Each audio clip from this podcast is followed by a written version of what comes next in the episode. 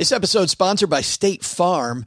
You a small business owner looking for insurance that fits your needs and budget? Well, look no further than State Farm.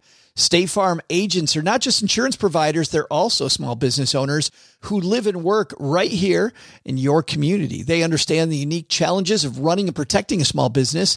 When it comes to small business insurance, State Farm knows what it takes. Create a plan that fits your needs and your budget. State Farm agents are ready to help you choose personalized policies that truly understand your business. Insure your small business with a fellow small business owner. Talk to a State Farm agent today and get started on personalized small business insurance that fits your needs. Like a good neighbor, State Farm is there. Talk to your local agent today. This podcast is sponsored by Cloud Optimizer. As a business owner or IT manager, are your cloud investment costs going up and you don't know why? It's time for Cloud Optimizer. As you migrate your business to the cloud, what you're spending and why you're spending it can get a little hazy. But Cloud Optimizer clears up the mystery and puts the cloud to work for you. Cloud Optimizer starts by analyzing usage patterns, right sizing resources, leveraging discounts you may not be aware of, implementing automation, and much more. And by reducing unnecessary expenses and maximizing performance, Cloud Optimizer guarantees you a savings of five times what you spend for their service. As you utilize cloud based services more and more, you don't have to lose sight or control of your spend. You can stay agile, streamline your costs, and optimize your performance, plus save significant money with Cloud Optimizer. Make the cloud work for you with Cloud Optimizer. Get a free assessment and find out how much you can save by going to cloudoptimizer.com. Go to cloudoptimizer.com for your free assessment. That's cloudoptimizer.com. Microphones are hot. Check, check, check. You ready to go? Mm, I'm ready. Locked and cocked and ready to rock, sir. All stretched out. Hey, you know who gets to do fun drills and say cool phrases like that? Uh, fine folks in the military. Absolutely. And we owe them a big shout out for another great weekend of fun here in the basement because we were protected by our U.S. military on behalf of the men and women of Navy Federal Credit Union and the women and men who make this podcast down here in Mom's Basement. Got to do a big shout out to the men and women of our military. Let's all go stack some Benjamins together, shall we? Let's do it. You did it! Congratulations! World's best cup of coffee. Great job, everybody. It's great to meet you. Eh? Hi.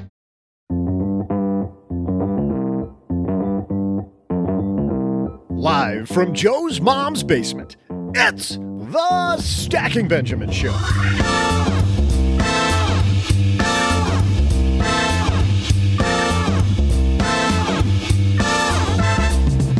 I'm Joe's mom's neighbor, Doug, and did you know wealth building can be easy, cool, and fun? We got the easy and fun part down, but we'll never be cool if Joe doesn't stop wearing those capris. Here, today we're mixing it up and sharing lessons from their upcoming book, Stacked. We welcome Emily Guy Birken and our host, Joe Saul-Sehy. Before that, during our headline segment, young millionaires are saying goodbye to traditional advisors. And during the TikTok minute, we'll see why some men can't be home during girls' night for the same reason I'm not allowed upstairs anymore. Just another day here at Stacking Benjamins. And now, two guys who put the FU in fun. It's Joe and O J J J J G.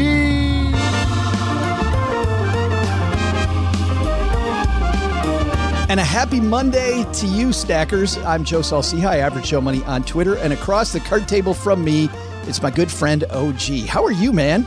Just uh, another beautiful day in paradise. Just a fantastic weekend. We had a bowl game here in Texarkana. I know everybody was excited about the bowl game in Texarkana, and we uh, we went. Sorry, I wasn't invited to that. I was looking forward to being invited. we tailgated, uh, which was fun. And I can't even remember the names of the teams, but go teams! So Whoever won, well earned. it was it was amazing. Uh, great weekend here in Texarkana. Probably a great weekend in Dallas too. I'm assuming. Oh, it's always a great weekend in Dallas. I know you came down the stairs like all cheerful today, so I thought, man, something good happened. cheerful. It's my birthday month. Every day of the month I get. I feel like, every day here's your birthday. Actually, it feels more like my birthday because you know what? We're we're actually doing something a little strange here. We're talking a lot about me today. Oh, gee, my new shocking. my new new book stack comes out with my co-author Emily Guy Birken at the end of this month, of course, on the 28th.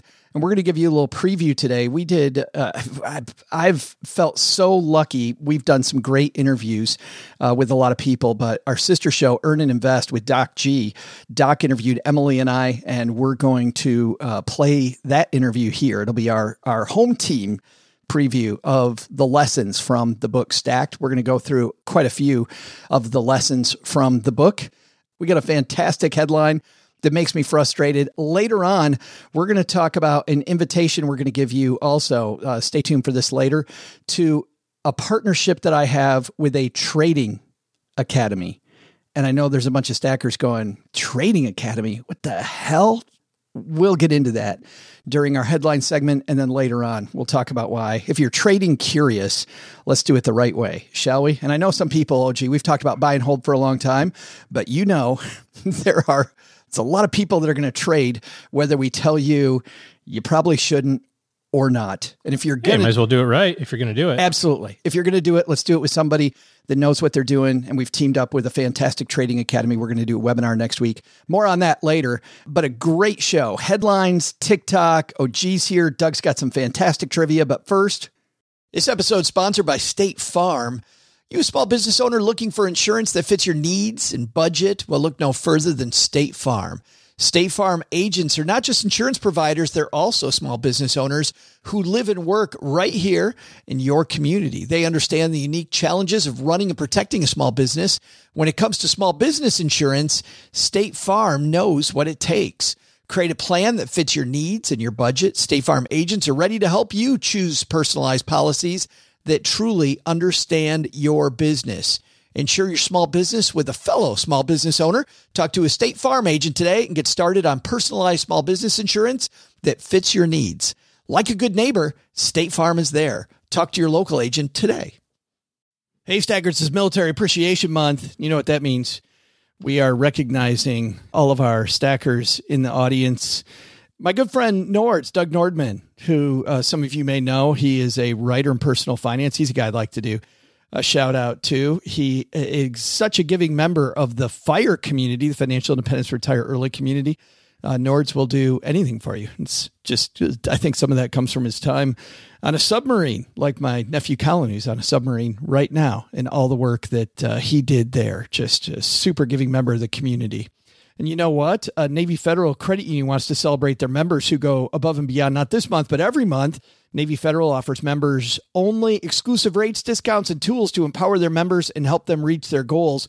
Here's one of their offers in honor of Military Appreciation Month. Join and get $50 when you open a credit card. Of course, you want to have your whole debt strategy planned out, don't you? Don't just go open a credit card willy nilly, as mom says. Uh, here's a disclaimer you got to join open your membership savings account between May 1st and May 31st, so get on it, stackers.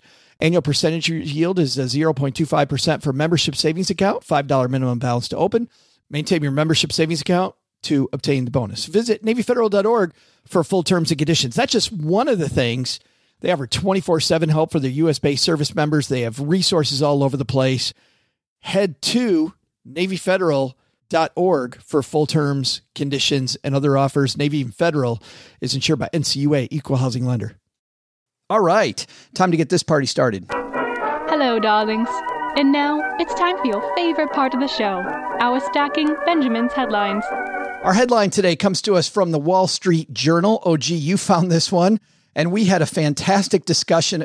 Usually, just so people know, the first time that OG and I discuss a headline, 99.9% of the time is with the microphones hot. But this one, you and I have been talking about for 24 hours since you since you found this piece, OG, because this is uh, this is a fantastic piece from Wall Street Journal. Uh, Rachel Louise Ensign and uh, Peter Rudegeair wrote this. Rich millennials to financial advisors. Thanks for the golf invite, but you can't invest my money. Wealthy young investors don't see much use for the wealth management firms their parents rely on. They'd rather pick their own stocks or plow money into crypto. The piece starts Michael Martocci, a 26 year old startup founder, ignores the golf invitations and other solicitations from the Goldman Sachs Group financial advisor trying to land him as a client. 18 holes isn't particularly appealing to the Miami based Mr. Martocci, and neither is paying for financial advice. Instead, he oversees his hundreds of thousands of dollars in investments himself. He funnels 90% of his money into cryptocurrency. To check his stocks, he pulls up Robinhood on his phone. It's easy to manage 500,000 a million yourself, says Mr. Martocci, who says he spends less than an hour a week monitoring his investments. Uh, we're back up to the part where you said that 90% of his money is in crypto. What could go wrong there? And by the way, this isn't a rip on crypto either. I want people to hear what's coming. I think appropriately, OG, you and I have increasingly talked about how wading into crypto, if you're a risk taker, is a fine move, but it still is the Wild West. And like we say with any individual stock, limit it to maybe 5% of your portfolio, Yeah. 10 if you're nasty. Yeah, well, and it's speculative, obviously, and like we've talked about a couple times, the whole point about crypto is the technology. So that's the interesting or exciting part about it. And if you happen to roll the dice a little bit, make a few bucks, so be it. But um, I don't know. I I think it would be a little silly to put ninety percent of your net worth into it. But apparently, this guy knows better than everybody else, so he can do it. Well, let's talk about this. I want to peel back this onion in many different ways. Let's talk about the marketing of this Goldman Sachs person who wants to take a 26 year old golfing. I, I kind of think those days are over, right? Don't you think the rubber chicken dinner, the hey, let's go play around a golf, those days gone? I don't know that it's over. I think I would much rather hang out with. I would much rather. I- I should say with existing clients. I would much rather go to dinner with somebody than do a Zoom call. True. You know what I mean? Like all of the planning stuff happens all the time. We're we're working on stuff all the time for clients, and it's happening behind the scenes. And on occasion, we have time with them and and talk about you know how they're doing and that sort of thing. But from a relationship standpoint, I would much rather go to dinner or go play golf or something. But that's with an existing client, but I'm quote prospecting, you know, spending four hours with somebody you don't know. Um, like if somebody called me and said, Hey, you want to spend four hours with me on a golf course so I can consistently pitch you or, you know, get to know you. But, Like, I, I don't know. It's kind of like Joke would be on them because spending four hours with you golfing is painful. like pretty much the worst thing imaginable. it's more, we get through like five holes in four hours. Uh, as I'm constantly looking I would be like, ball. listen, I don't really want your business that bad. But I think about this, you know, I mean, people are smart about this with dating, right? Talking to f- friends of mine who are single, they're like, hey, you don't book dinner, you book a cup of coffee because you can get out of coffee in 15 minutes. You know, if it's going south, 15 minutes later, I'm out. That's that's the first thing.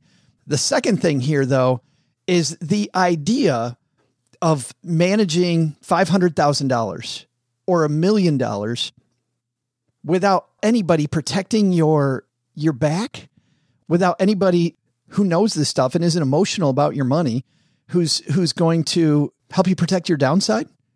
well, you know where I fall on this, but um, you know, Well, I just think that even if it's not a quote financial advisor or uh the dude at Goldman Sachs that they're talking about here, having smart people around you that you're talking to about money, like clearly when you've got 90% of your money in crypto and you're talking about managing a million dollars on the Robinhood app, Robinhood, by the way, in the news again because of another data breach. Did you see this one? no, I didn't. Yet Not another surprising. data breach Not surprising. at Robinhood. Uh, we'll link to that in the show notes, but we're not going to really spend a lot of time there. I think we spent enough time in 2021 talking about uh, the dumpster fire that's Robinhood. But clearly, if you're managing a million dollars on Robinhood and 90% of your money's in crypto, you don't have anybody protecting your back. Well, and, and therein I think lies the issue, right? Is that uh, probably, and I know one of the people said that he he interviewed a number of people, and nobody wanted to talk about crypto or real estate, so they must uh, they must not be great advisors. So he's going to do it himself. I think that the smarter you get, the more you recognize that there's areas of your life that you're an expert in, and obviously this person, whoever they're talking about here, started a company and is super successful in that area. So put all of your energy into doing that. You know, like we talk about trying to increase your income or, or trying to decrease expenses, you, you can only decrease expenses so much, right? But you can increase your income to infinity. So if you spend all of your time and energy trying to get better at the thing that you're already really good at, like what's the return on investment to that versus, well, I'm not paying somebody 10,000 bucks a year, you know, or $20,000 a year, whatever the number ends up being. Yeah, it's a cost, but it's, it's an investment into something else that you can be doing whether it's bettering yourself in your existing career or, you know, preventing stupid stuff like I'm putting 90% of my money in crypto. Yeah. Uh, Tra- Travis Chambers, I think, is the gentleman you're talking about. This is further down in the piece. 33 years old, landed a $9 million windfall from selling part of his advertising agency this year. Interviewed Pretty four, nice. Interviewed four financial advisors over video.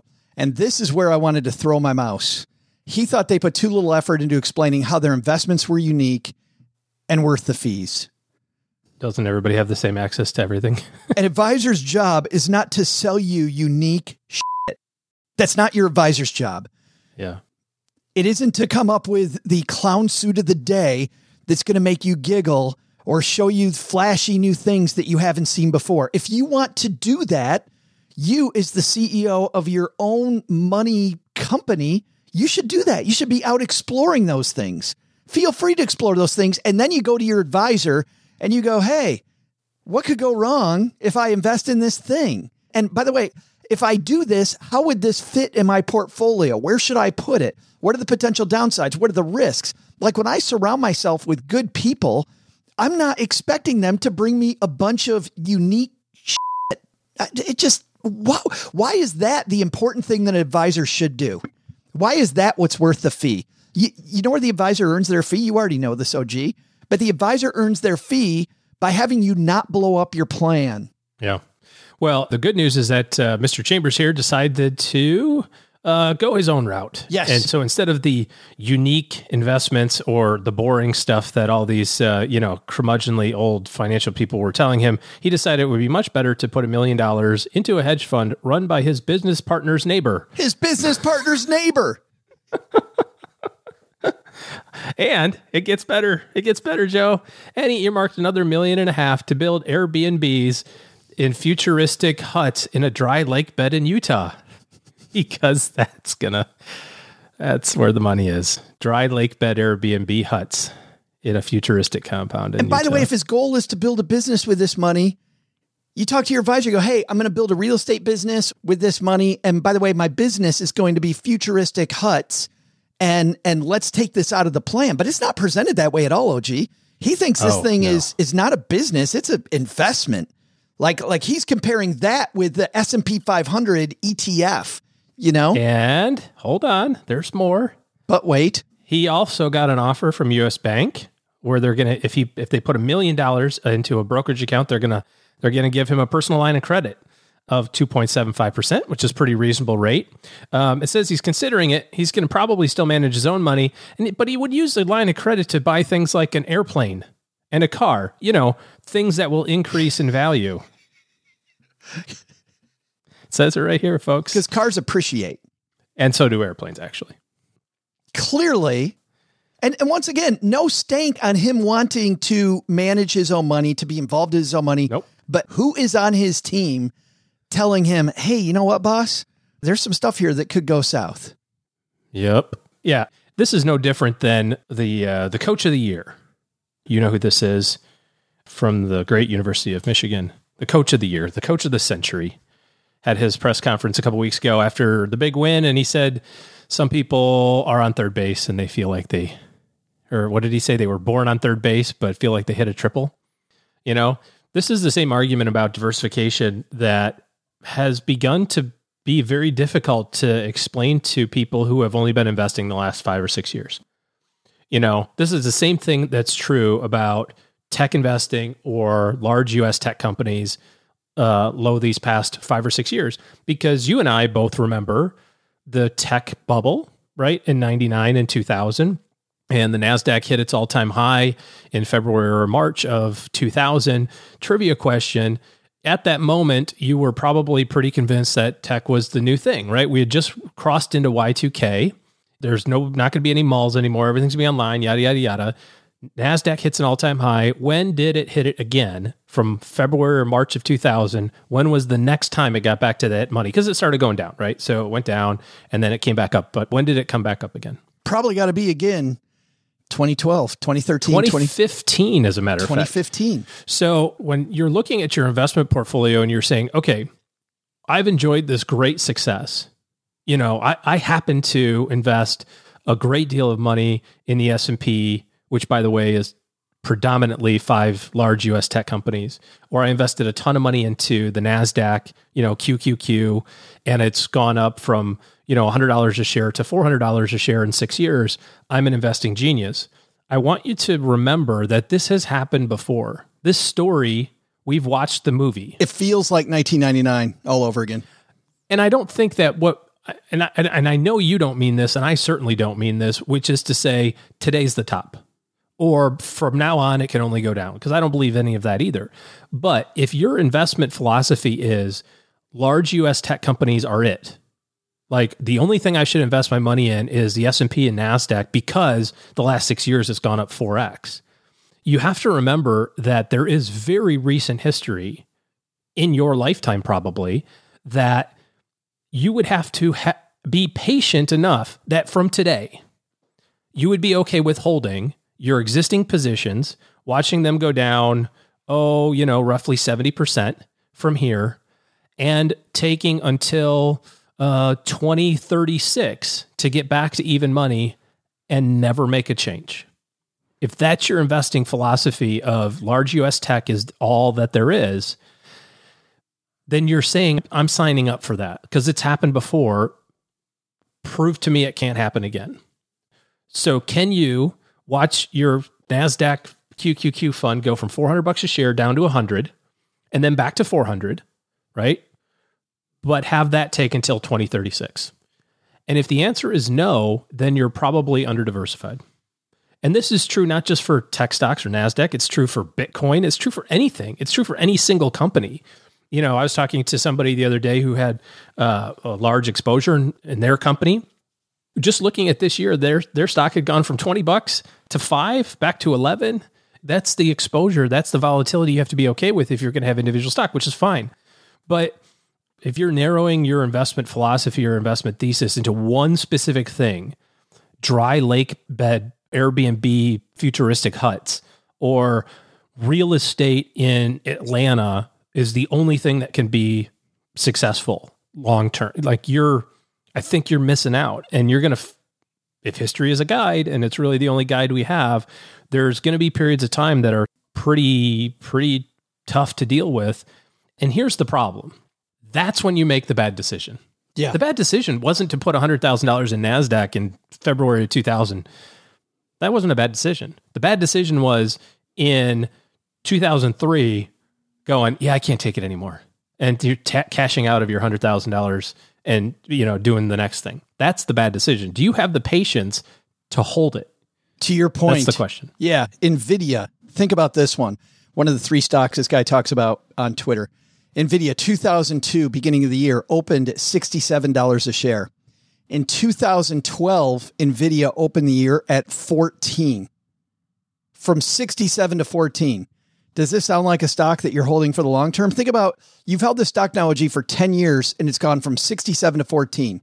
You've lost so much money at that point. Now, if you held it till 2016, you were back to almost 50%. You were at $32 a share back in NVIDIA. Yeah, but if I would have bought it in January of 1999 at 39 cents split adjusted, then I'd be a gazillionaire because it's up 73,000%. Yes. Also, you had to be okay with a whole bunch of, you know, 90% losses along the way. Trading over $320 a share. This is not a stock for the long term. I mean, it, it is in, in retrospect. Well, yeah. Yeah. the last 20 years, it's a hell of an investment. Well, that's what I love about this tweet. This tweet is has so much survivor bias in it. Look, if you would have bought these three things that are easy, they're names that you know, but you remember at, at that time, you know what is it was household names back then that were stocks for the long term were General Electric, Home Depot. Remember that? Like everybody needs to have General Electric and Home Depot in their portfolio. It yeah, but GE, GE was at 90 in 1996 and then 450 yeah. in August of 2000. And today we're at 95. So to wrap up this segment, guys, this is not Reverse splits, by the way, happened. Yeah, right. no, seriously, it did. Like, yeah, yeah. chew on that a little bit. Yeah. he did a reverse split. Yeah, we've got to take some of these shares back, and uh, because we got to shore things up with the shareholders because the price looks too cheap for people to buy us. We need to be trading in the hundred dollar range like J.P. Morgan. Because our so we're just going to have way less shares out there. Sucking so bad, but remember when that was the hot thing? I mean, you hot. had to have G- that was a stock for the long term. So I think, and this is the bad news, we're not going to have a takeaway for okay, what do you do with this? But what you do with it is use tools like modern portfolio theory, asset allocation, spreading your risk, or if you're going to go trade individual stocks, which you know we've never said that we're that we're in favor of, if if you're going to trade individual stocks, know what the hell you're doing. Like have have an idea of really what your exit strategy is going to be. And I'll tell you, and this is where I want to talk about what we're going to do next week with this trading academy. A woman named Jess from Delta Trading Academy is joining me for these myths about trading. And it's funny that how much traders, good traders, have in common with good long term buy and hold investors. We talk about having an investment policy statement. Yes. Having a strategy when you go in. Yes.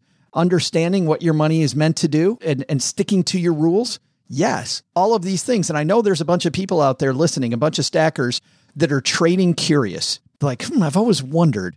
And by the way, the reason we decided not to do this on the show and to do it as a webinar is because if you're not trading curious, fantastic. We don't want to bore you with something that is uh, doesn't affect you and your strategy anyway. But if you've said to yourself, you know, no matter what Joe and OG say, I think I'm going to go start trading some stocks. If you're going to do it, instead of opening up that Robinhood account and letting all your information get stolen again. Again. instead, instead, we're going to introduce you to some people that have been doing this. Vance, the CEO, OG's been teaching people for over 40 years how to trade yeah. stocks. Jess, the woman who's going to be with me, I've spent a lot of time with Jess. She's absolutely brilliant.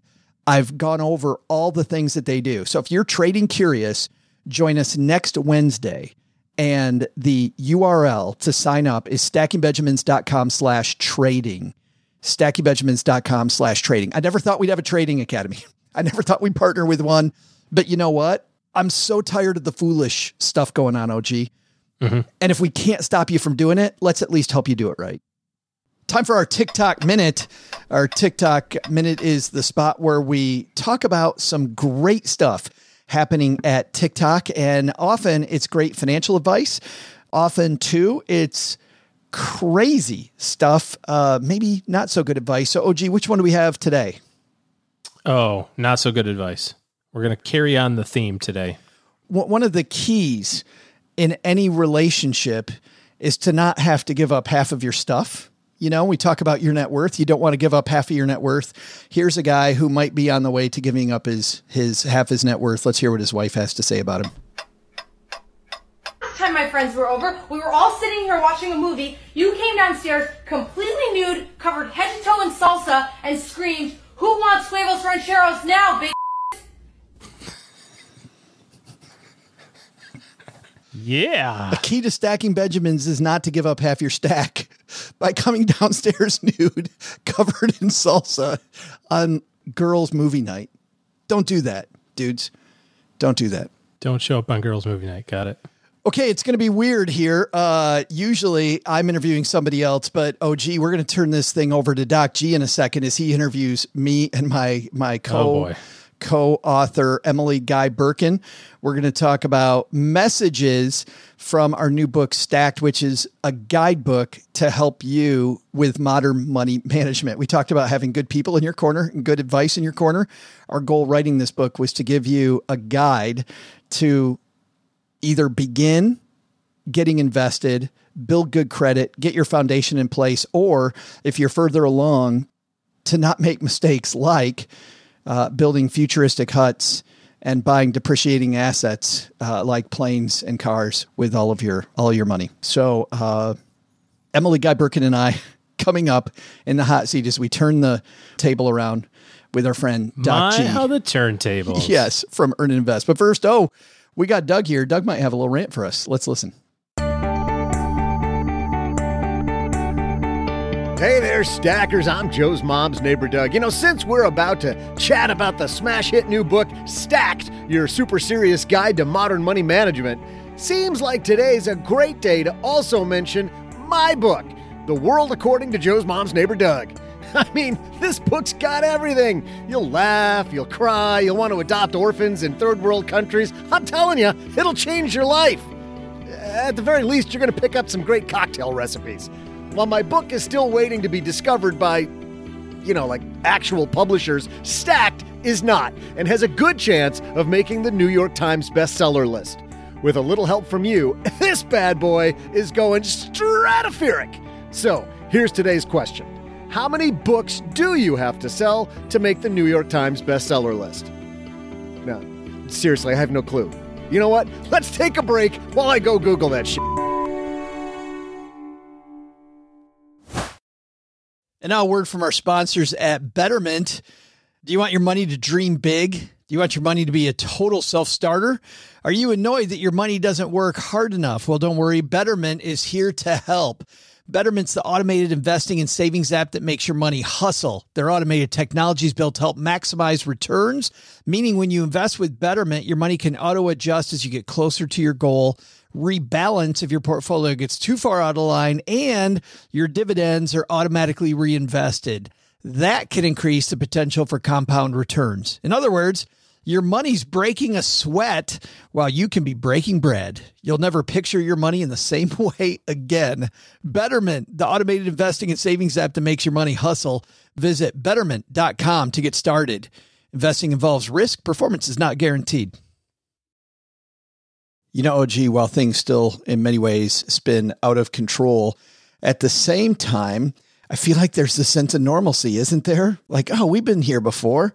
Like, this is last year combined a little bit with what came before that. And we get this hodgepodge, but it really hopefully feels a little more normal this holiday season. And Navy Federal Credit Union's cash reward card helps you slay the season. Get it? S L E I G A. Yeah. Uh, you can earn up to 1.75% cash back on all purchases when you sign up for direct deposit. You can redeem points as soon as you earn them. Learn more at NavyFederal.org.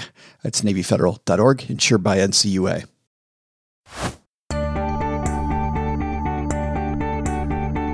Hey there, stackers. I'm salsa aficionado and renowned huevos rancheros chef, Joe's mom's neighbor Doug. During the break, I followed up with a few publishers about the world according to Joe's mom's neighbor Doug, and turns out the romance novel market's pretty saturated, which sucks because I've already got a rendering of a shirtless OG for the cover. I may have to change my book so it'll fit into the sci fi fantasy genre with self help subtext, but I am not changing the cover art. OG's chest hair is spectacular. That'll sell copies all by itself. Which leads me back to our trivia question How many copies of a book need to be sold to have it make the New York Times bestseller list? Turns out the answer is stupidly complicated and probably rigged, so I'll never make it on there. Their formula includes all this malarkey like your social media presence, know, uh, and people gotta buy your books from different sites. Mars has to be in line with Jupiter, world peace has to be. I mean, it's just unbelievable what they make you jump through to get on that list. And on top of all of that, basically you gotta sell like 10,000 copies in a week. So let's hand this over to Doc G to hear his conversation with Joe and Emily about their new book. Joe and Emily, welcome to the show. Emily, I want to start with you. There have been some great general personal finance books out there written recently. Why write another one? And let me let me turn that question around. Put differently, what's different about Stacked? Well, most of the money books out there are going to be pretty straightforward. They're going to tell you how to budget. They're going to explain the basics of investing. And that is all really great information. But there are a lot of people out there who the idea of picking up a money book gives them hives. You know, it's just like, oh my goodness, I can't possibly do this. I am so far behind that I'm not even going to understand this book. So Joe came to me with an idea of making a playful book, one that uses humor and where you are reading and enjoying what you're reading and also learning about money. So rather than it being this sense of, I've got to go learn about money, it's more like, oh, I'm going to laugh my way through this book. And by the end, I'm going to feel a lot more confident and, uh, and connected with my money. Joe, can it backfire? I mean, is there something about personal finance that needs a level of seriousness? Do we detract from it if we make it funny? No, absolutely. I think I think it can backfire, and I think that being goofy or being over the top often makes people think that this isn't a serious topic. the The problem, Doc, and by the way, thanks for having us on. I really appreciate it. We the the the thing that frustrates me is that I saw the statistic a few months ago that 65% of people have cried about their money. And by the way, we think that that's often low income, right? And certainly there is a difference between having very little money and I was there where I was crying about my money and didn't know where to turn. But it it is kind of income agnostic because the study that I read even showed that people making over $250,000, 60% of those people have cried about their money. So when we feel so uptight and we feel so unsure of ourselves and we're not really sure where to turn, I think the first thing we have to do is know that it's going to be okay. And we have to know that that we will get through this. So I really wanted to make sure that number one, this is a serious book, and we definitely make some very serious points. But if we can approach them in a way that helps you get into it, and and have the difficult conversations that we often don't want to have or or don't even know the right questions to ask right? Like back back then when i was crying about money i didn't know what to ask. So if we can get into that in a fun way so that we're not crying about it i think that's a good place to start. Emily do you agree with joe? Can you think back to a moment where you were crying about money regardless of where you were on the income scale? Oh yes definitely. My money stress is generally not like other people's money stress. I've always been a money nerd. I've always tracked my expenses, even when I was working retail right out of college and making very little money. I've always been very good at keeping track of my money and keeping uh, um, on pace with it. But the thing is, money is emotional, it's psychological. We put moral meanings to it.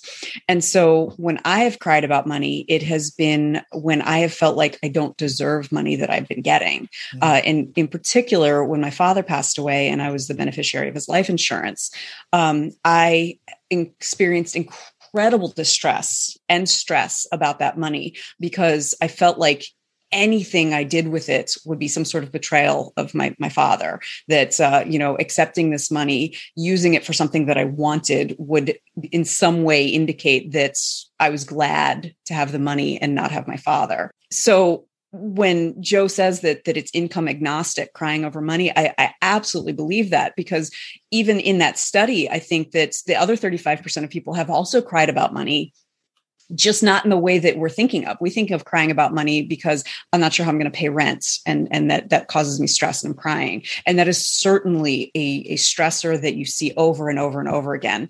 But on the other hand, you see people who are conflicted about money in other ways, people who are, are experiencing other types of money stress that is not as socially acceptable, I'll even say, because that was one of the things that was also very difficult about the situation with my, my father's money and i've i've spoken to people who have lost spouses who feel the same way because they you know have become instant millionaires because of life insurance. And they can't talk to anyone about the fact that they are overwhelmed with this this money stress that a lot of people would say like oh i'd love to have that stress. I, I know someone who, who lost a husband and who had a therapist actually say that to her. So that's something that i think that we need to be looking at and and be accepting of and and be open to the sense that money is going to cause stress eh, eh, no matter where you are on, on the money spectrum. And not knowing where to turn is a problem eh, anywhere on the money spectrum. And wanting to have the ability to think and talk openly about money. And again getting back to like the the point of of what we did with stacked being able to joke whether that is just kind of making jokes that you know like we we both love dad jokes you know making making the, the, the the silly puns and things like that but then also having the ability to make some gallows humor.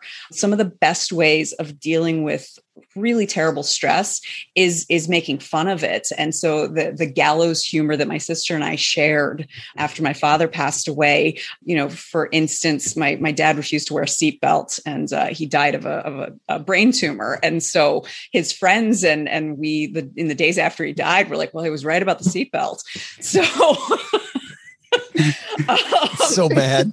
It, it, was and it was it was one of those where like we all laughed and someone from the outside would have been like that's horrible but that having that release that release valve that we also know my dad would have laughed at as well is something that's so important and because money is is such a taboo subject in in our society. We don't create those release valves. We don't give people that chance to to make those those dark jokes or any jokes at all. And so giving people that opportunity is a way to kind of relieve stress even if that doesn't solve the problem. It does alleviate some stress and gives you the the mental breathing room that you need to kind of make a better decision. So it sounds like most people regardless of income have money stress in their lives we may have different levels of income or different jobs but when it comes to talking about personal finance we often need a common place to start. Joe, let me quote the beginning of your book here. You said virtually every financial book starts with the same tired move, asking you to write out your goals. While there's nothing wrong with the strategy for financial planning, seeing it over and over starts to feel like hearing the same old pickup lines. Hey, baby, are those some well thought out financial goals in your pocket, or are you just happy to see me? Is it hot in here or is it just your 30 year financial plan? And last, but of course, my favorite, I like your money goals. They look great in a pile in my bedroom floor. What's what's wrong with starting at the end? What's wrong with this whole idea that all these personal finance books tell you, "Hey, let's start with your goals." Why is that not necessarily the right way to begin? It actually isn't that that's the wrong place to start. It's that every single book presents that truism begin with your goals, but doesn't do it in any way that makes us actually do it. You know, Ramit Sethi starts out his book, I'll Teach You to Be Rich, with some actionable stuff that you can do. And I think that's part of the magic of that book. He's like, listen, everybody gives you this philosophical crap at the beginning and and you're going to do nothing with it even though you know you should right you you nod your head you go yeah that's great so emily and i knew that we had to start in the responsible place which is exactly with begin with the end in mind, but we actually show you how to do it in a way that makes sense and that will make all the rest of your goal setting easier. And that is timeline out your goals. Take these goals. So instead of going, yeah, someday I want to retire. Well, what what day is that? What's it going to look like afterwards? And I'll give you an example of where I think people mess it up. People use this 25 times number. The 25 times number is BS I know people that want to live this extravagant lifestyle once they stop working. And I know other people that don't want to spend any money. So taking what you're doing now and 25xing it, well, it's nice and it's a rule of thumb. Our point in chapter one is it's so fun and it's so easy to do it the right way by actually timelining your goals backward. Why don't want to use a rule of thumb at all? Like, why do I start there? And sometimes I get pushback about that. And I push back on the pushback that really it's way more fun. It, it's way more helpful if you actually do a little bit more lifting and go, you know what? I want this on this date. I want this on this date and I want this on this other date. And what's funny is we'll often see for people, especially that have children. When I was a financial planner, I would see people that would say, Yeah, my kid's going to go to college. I want to retire X day. And then I would see when I timeline it out right in front of them, by the way, I'd go to a whiteboard, I'd time it, timeline it out, and I'd show these little stick people and this stick people on the left where you are today, timeline across the, to the right, retirement and the kids' college happening at the same damn time. And guess what? Because it's 16 years from now, they never knew it. Like they they totally never knew that these things were going to fall together. So then we'd have to talk about, well, if you don't have enough money for both, which one goes like do you retire later do you retire on less money for a while and then and then help junior get through college does junior do more of the heavy lifting toward college if that's a goal does junior you know a lot of families are even talking about what's what's the college roi now you've done that on this show many times. So does college even have an ROI? Do we need to talk about that? But by timelining your goals, you get to these interesting granular conversations that a 25x BS number doesn't do. It doesn't give you any of that that cool stuff that we're all searching for. One thing that I notice is that all of us have a really hard time keeping timelines in our heads. So, for instance, you will be like, you'll have in your head, okay, on Tuesday, I'm having lunch with my sister. And then also in your head, like, I've got a dentist appointment on August 17th. And then all of a sudden, like it's not until you're having lunch with your sister, you realize today is August 17th and I have a dentist appointment. and so, and that that happens to us all the time. Every single one of us has that experience. And that's kind of where I feel like that timelining your goals is really helpful because do that on a Tuesday, you know, that that happens to all of us and you end up, you know, like getting to to the dentist with spinach in your teeth because you had to run from lunch but if you do that on the like larger like 16 years from now scale 25 years from now scale you are missing like major swaths of time just because you're thinking like yeah my kid's 15 and three years he's going to be going to college and you're just not even thinking about the fact that like yeah and in five years i want to be retired and not recognizing that overlaps. And so having this opportunity to really look through this and and put it on a timeline so you're not putting it in separate baskets in your mind um, where you just don't think about how they intersect with each other. It leads you to this great equation of I'm going to need X amount of money times Y return to get this goal. And it gives me these three factors that I can play with. I can either save more money if I decide, you know what, this rate of return, I don't, I don't think I can reach that, or I don't think my risk tolerance can reach that. I can then decide to save more money. And yet, what, what do most people do when, when I would go to companies and I'd ask them about how much money they saved in their 401k? I'd say, How'd you come up with that? Well, that's what I could afford. I would ask this brilliant question, brilliant, by the way, question. And I'm, I'm being very tongue in cheek. what will that give you? Where do you end by putting in that money? And they go, I don't know. And I'd say, why did you choose this, this range of investments? I chose these investments because they're the ones that look comfortable to me. Right. So instead, if I timeline the goals back, I know what my budget needs to be. I know what my risk tolerance needs to be. Then I can have conversations about how I get it. But it really comes down to, and I want to go back to just for a second, this idea of people that use shortcuts, the 4% rule, the 25X number. One of my favorite books of all time on organization is by a guy named David Allen. It's called Getting Things Done. And this thing has gone through so many reprints because this is, if you want to get organized, read Getting Things Done. And people, he's got this whole community of, they call themselves GTDers, right? David Allen says, when you pick up a piece of paper one time, decide what to do with it. Most of us don't do that. We pick up the piece of paper, like, I don't know what to do with it. So I'm going to sit it back down right here. And he said, he made this point. He said, if you don't have the time to do it right now, and you're going to sit the piece of paper back down again, when are you going to have the time to do it right? And do it once and do it right and get done with it instead of, you know, a lot of us have these stacks, talking about stack. We have these stacks of paper sitting next to us that we're going to get to. Pick it up once, do it right, and the stack will go away. I think it's the same thing, Doc, with rules of thumb. With a rule of thumb, with the 25x rule or the or the 4% rule, I'm going to have to pick it up again by timelining my goals, I'm going to pick it up again to tweak it. But now I know I've got so much more information because I did it right. And then I'm not going to have to go back and mess, unmess up my mistakes. Unmess up. That's a great phrase. we, we always get the so best stuff yourself. from you, Joe, on this. that, is, that is it. I will coin a new phrase whether I want to or not. Emily, one thing I'm thinking, and one of the things I love about timelining, which comes out later on in the book, is I can't tell you how many times I've been in a personal finance forum and someone says, I just sold my house and I have $100,000 extra. How should I invest the money?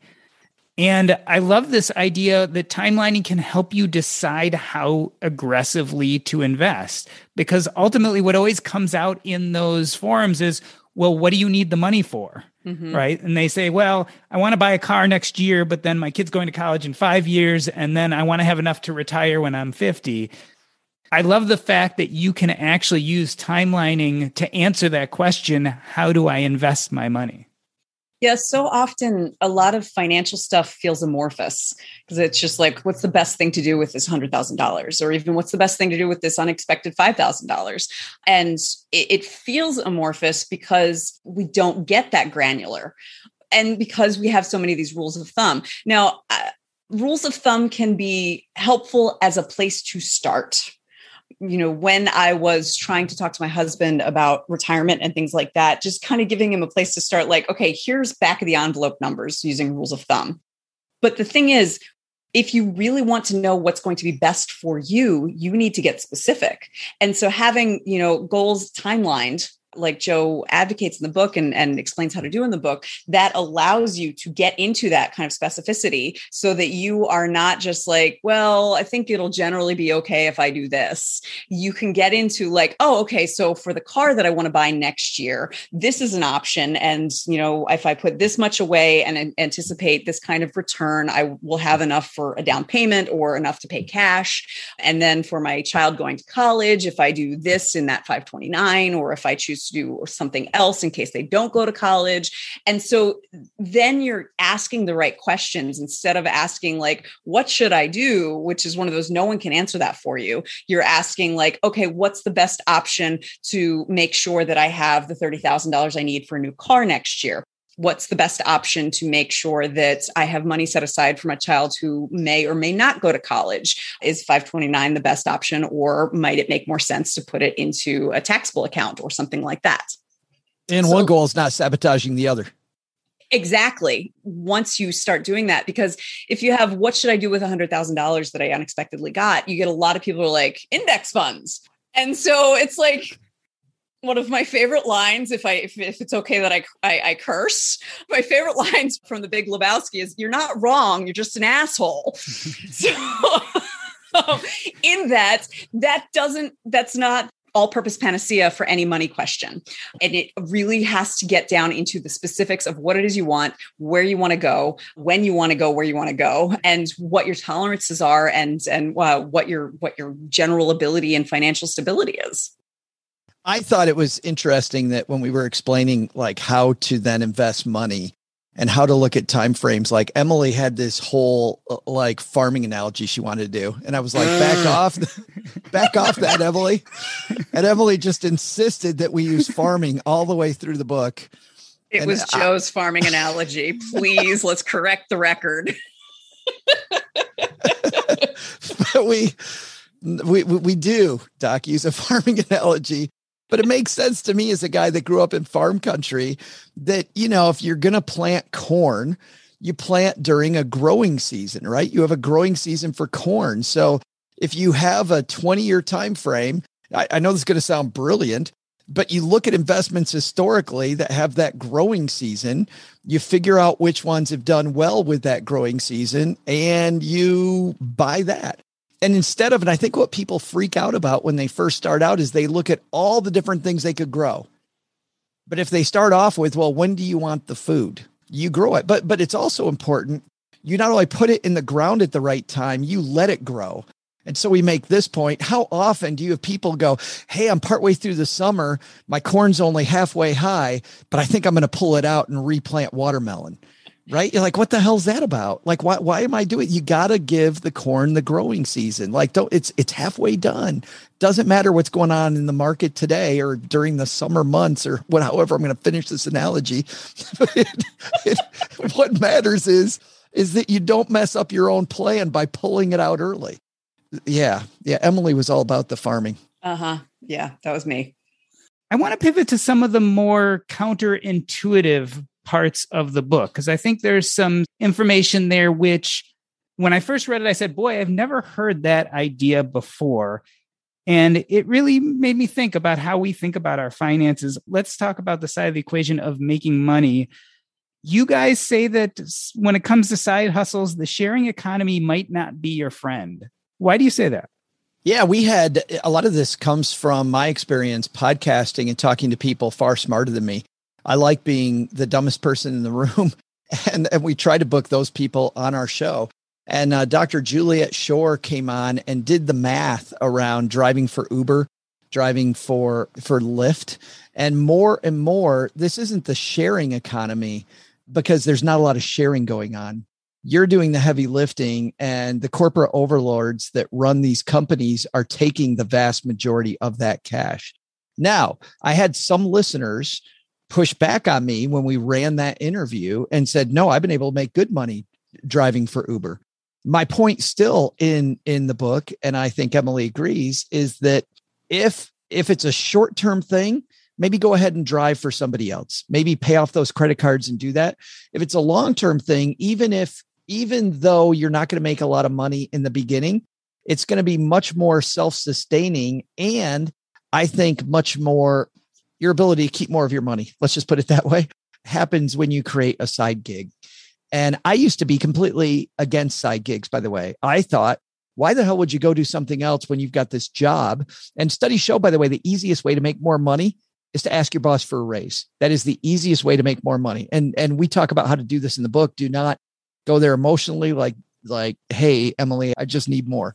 You, you've got to talk about what you're bringing to the table. And often by the way when you ask for a raise i got to know once again if emily's my boss i have to know that emily probably doesn't have the final word. So i have to turn emily into an advocate who's working on my behalf if i ask for a raise. But back to side hustles owning your own company is probably going to be more fulfilling.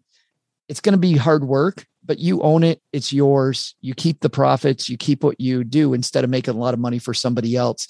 You kind of mentioned this, but the thing that I think a lot of people need to focus on when it comes to creating a side hustle or side gig is sustainability. So, you know, you see hustle culture and it's like, you know, I'll sleep when I'm dead and, you know, like I'm working 20 hours a day. And it's like, why? So you know obviously some people are in a position where that's that's the only choice they have. It's it's that or drown. But if you're not in that position why are you going to commit to something that is not sustainable? Why are you going to commit to something that is not enjoyable? You know i I absolutely love my job. I really, I, um, being a writer is a, a, lifelong dream come true. And I, I, want you to also know there are days when I'm tearing my hair out because that's what jobs are. my, as my dad used to say, that's why call, that's called work. If we're if we're fun, then call it play. But I am able to power through those hair tearing days because I love what I do. And you can kind of say like what i do as a freelancer is i've got a whole bunch of different side hustles because i don't have one main nine to five that's you know I, I, I go to. I don't have a single source of income.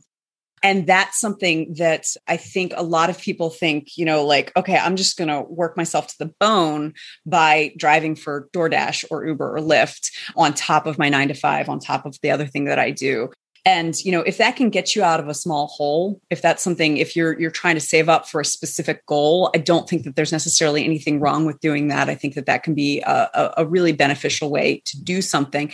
The problem is that if you want something that is going to be a long-term source of extra income you're going to need something that's sustainable and you're going to need to have patience.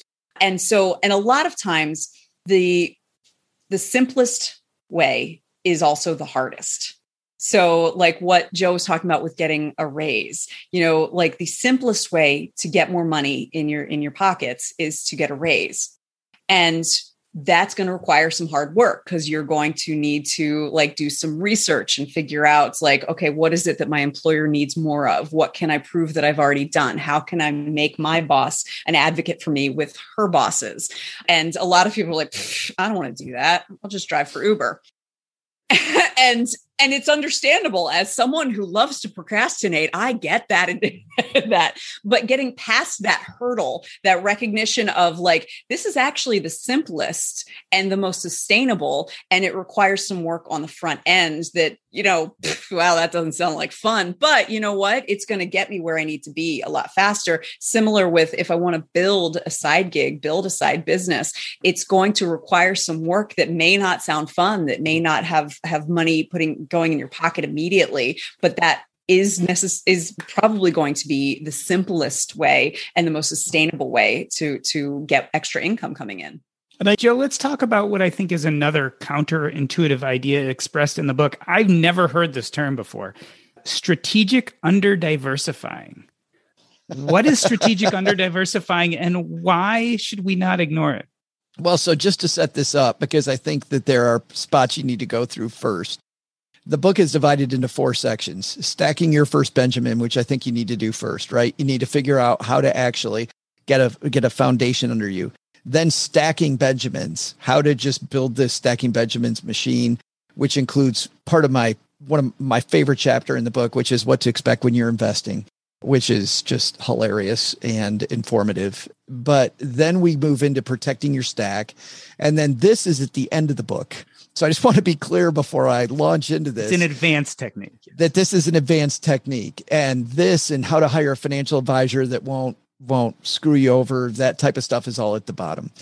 But under diversification is, is, is important if you want to get rich because of the fact that that's that's how it works. I mean, you look at Dave Ramsey as an example is the bajillion pound gorilla in our space. Dave Ramsey didn't get wealthy by diversifying the way he tells people to do it on the radio by buying a bunch of mutual funds, each one that has, you know, maybe two, 300 different positions, or take the JL Collins approach of buying every stock, right?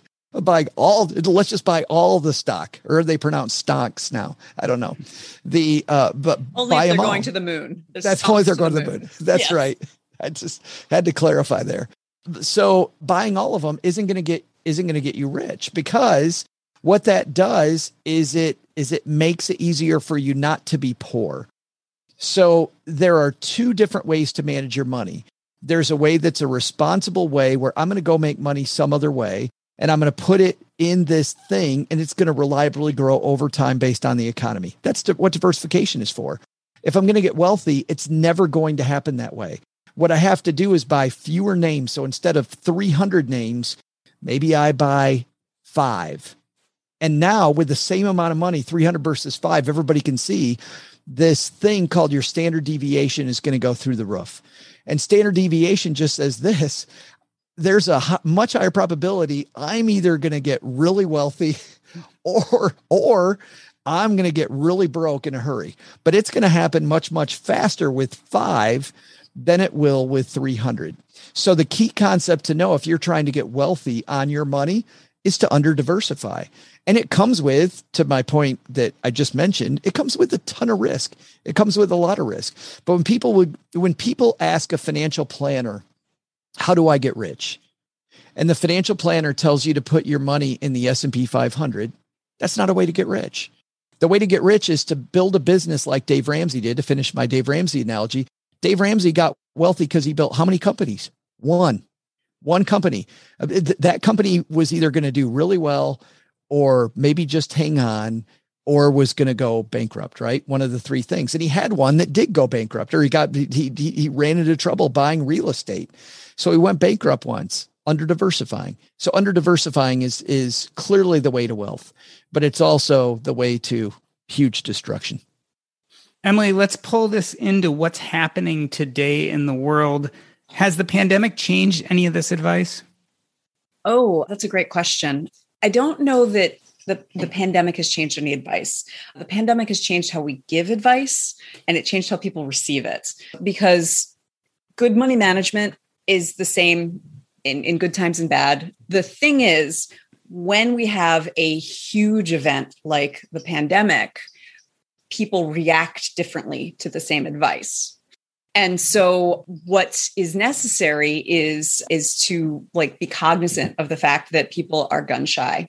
Just in the same way if you looked at the the advice written in 2009 compared to the advice written in 2007, there was a, a slightly different tone it went from a, a tone of you know, like everything's great here's what you do to like everything will be okay here's what you do so that's where i think one of the things that i'm hoping is is going to make stacked evergreen is that because we're coming at it from a playful point of view that playful point of view is a, a uh, an important balm right now for people who are overwhelmed and and concerned and worried about their money and worried about the future but I think that the playful point of view will also be welcome and uh, a joy to read when things are going well, and you just want to make sure that you're on the right track with your money. So I'm with Emily. Just by the, t- I just remember that time where we're like, you know what, we're all tired of it. Like everybody, nobody wants to read a chapter on rebuilding.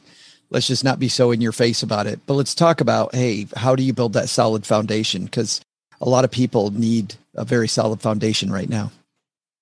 It's a great point because I think when we think of financial information and knowledge, it's not that we change what we do because there's an emergency. In fact, it's that our knowledge and our learning in the first place help prepare us for all those unexpected changes. There truly are probably many good personal finance books, but if you want to know what to do in your own life, you probably only need to read a few of them. I was excited to read Stacked, your super serious guide to modern money management. I think you guys handled the topics we talked about today, but many, many more. There's a chapter on taxation and inflation, and you talk about real estate, a lot of things we didn't discuss today. This is just a small sprinkling of what you covered in the book with both grace and comedy. I wanted to thank you for coming on to the show to talk about it. Emily, why don't you tell us what's up next in your life and where can we find you if we want to know more? In addition to having stacked coming out this year i also had the revised and updated five years before you retire was released in may of 2021 and so i would uh, invite everyone to take a look at that if you are near retirement you can also find me at my website emilyguybirken.com i blog there and then you can find information about all of my books and anything else that i'm up up to these days. And then i'm always on twitter too much. As i said i like to procrastinate. So feel free to say hey to me there at Emily Guy Birken. I would love to connect with you. And Joe, we can order stacked today, correct? You can. It's a pre order and pre orders. The book comes out December 28th. It is a fantastic holiday time gift for either people just starting out or a reminder of how to put it together yourself. The the the pre pre-orders are so huge for any author because if you're going to if you're going to make a list, and I want to back up a little bit before I get into this, which is that I get really excited just about financial literacy. I get to, I get excited about your show, Doc. I get excited about what Emily's doing outside of this project. I get excited about what we do because I think there's so many people that need this kind of stuff. So any book, whether it's this one or a different project, if you can pre-order it, let me tell you what it does. It it allows that project to possibly make the Amazon list or make the Wall Street Journal list, which would be fantastic, or God forbid, make the make the big big cat the New York Times list. So pre-orders are super important to those. So if you find a project you like, whether it's this one or another one, always try to support not just the author but support financial literacy by pre-ordering it even if you're going to give it to a friend pre-order it and give it away and Joe, what's the best way to reach you if people want to interact more? Yeah, guess what? The cool thing is we're going to be supporting the book ourselves by going to 40 cities around the country. You know, it depends on what this variant does. But but assuming that we're kind of cleaning up from that, fingers crossed, uh, I'll be hitting the road on January 4th. And the best way to know when we're going to be in one of those 40 cities. And by the way, hopefully Doc's going to be in a few of those with us. I know Emily's going to be in a bunch of those. There'll Head be a our- cardboard cutout of me for when I cannot be there. Everywhere. You weren't supposed and- to say that. And I'm thinking though, if the variant is what it is, we could just send our cardboard cutouts around the city. We'll have two. We'll have two cardboard cutouts. Two cardboard yes. cutouts. Yeah, safer for everybody. but our our newsletter is a great way, Doc, to to get that. You also get money lessons from us and and a guide to our Stacking Benjamin show. But it's stackingbenjamins.com forward slash stacked and you'll know the tour and which cities Doc's going to be in with us and where Emily and I will be. Hey, this is Andy Hill from the Marriage, Kids, and Money podcast. And when I'm not singing Disney karaoke songs with my kids at home, I'm stacking Benjamins.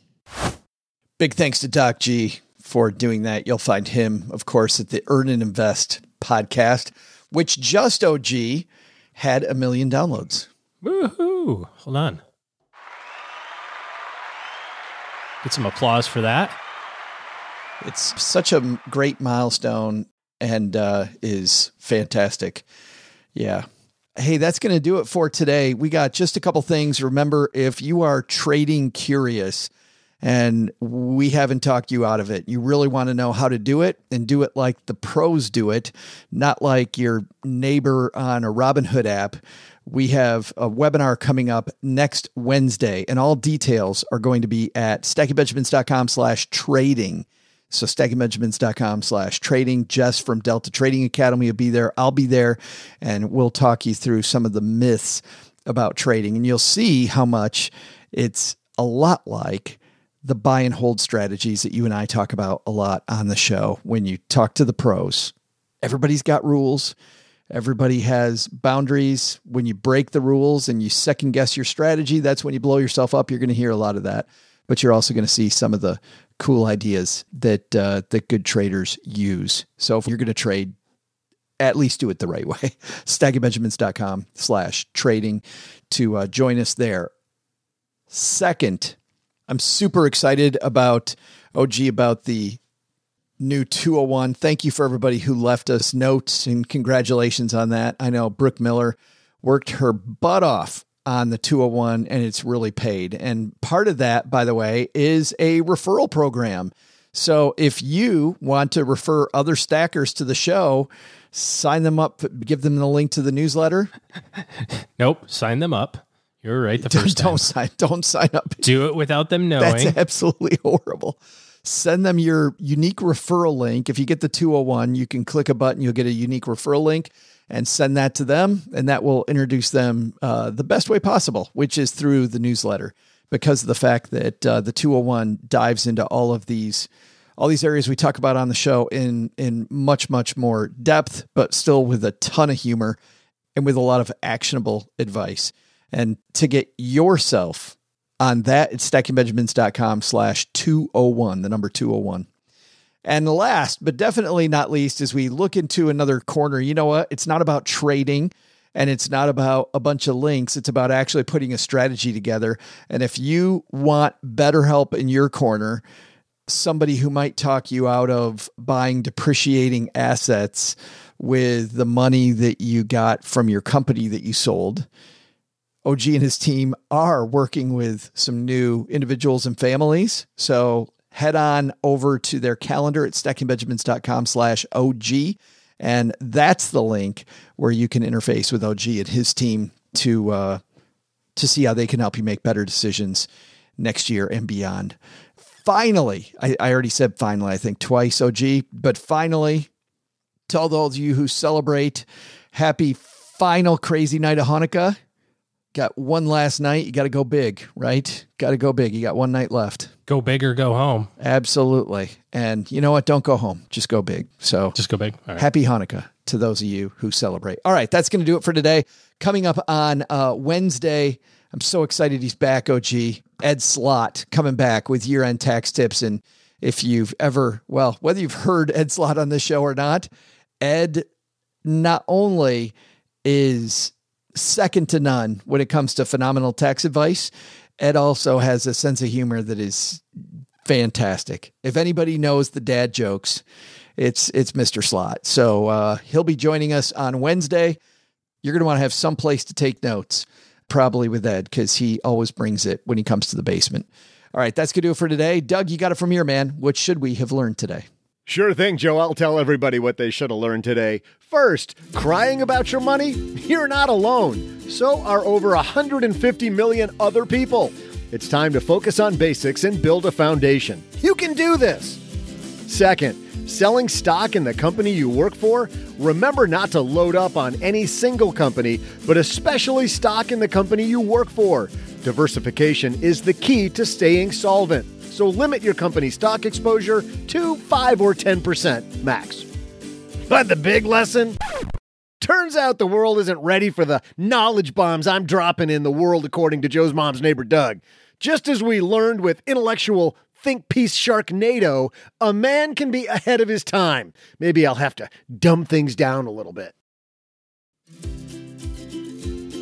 Thank you to Doc G for interviewing Joe and Emily. You can find his podcast, Earn and Invest, wherever you're listening to us right now. And don't forget to keep your eyes open for his own upcoming book, Taking Stock A Hospice Doctor's Advice on Financial Independence, Building Wealth, and Living a Happy, Regret Free Life. And thank you to Tostitos brand medium chunk salsa. You know why. This show is the property of SB Podcasts, LLC. Copyright 2021 and is created by Joe Saul-Sehy. Our producer is Karen Rapine. The show is written by the brilliant Paulette Perhach with help from Joe and Doc G from the Earn and Invest podcast. Know how I know how brilliant Paulette is? She wrote the words I'm reading right now. While she's not putting awesome words in my mouth, she helps writers power their work and businesses power their words. See how she can help you at thatwriterpaulette.com. After you listen to our show, check out our show notes page and the 201 Deep Dives written by our website manager and blog editor, Brooke Miller. You'll find the 401 about all things money at the 201, our newsletter at stackingbenjamins.com slash 201. Once we get all of this goodness bottled up, it goes over to our engineer, the amazing Steve Stewart, who helps the rest of our team sound nearly as good as I do right now. Want to talk about the show later? Mom's friend Gertrude is our social media coordinator and room mother in our Facebook group, The Basement. So say hello when you see us posting online. Here's a weird fact she and Tina Eichenberg are never in the same room at the same time. To join all the basement fun with other stackers, type stackingbenjamins.com slash basement. I'm Joe's mom's neighbor Doug, reminding you don't put off tomorrow anything you can put off until the day after tomorrow. That's way better than tomorrow, the day after tomorrow. Oh, I love it, my stacker friend. You're still here. You want more? You know, what you really want is to hopefully return to some sort of sense of normalcy this year for the holiday season. I think that's what we all want, isn't it? We want it to be like the old days. I think that's kind of what we think about with the holiday season. At least I do.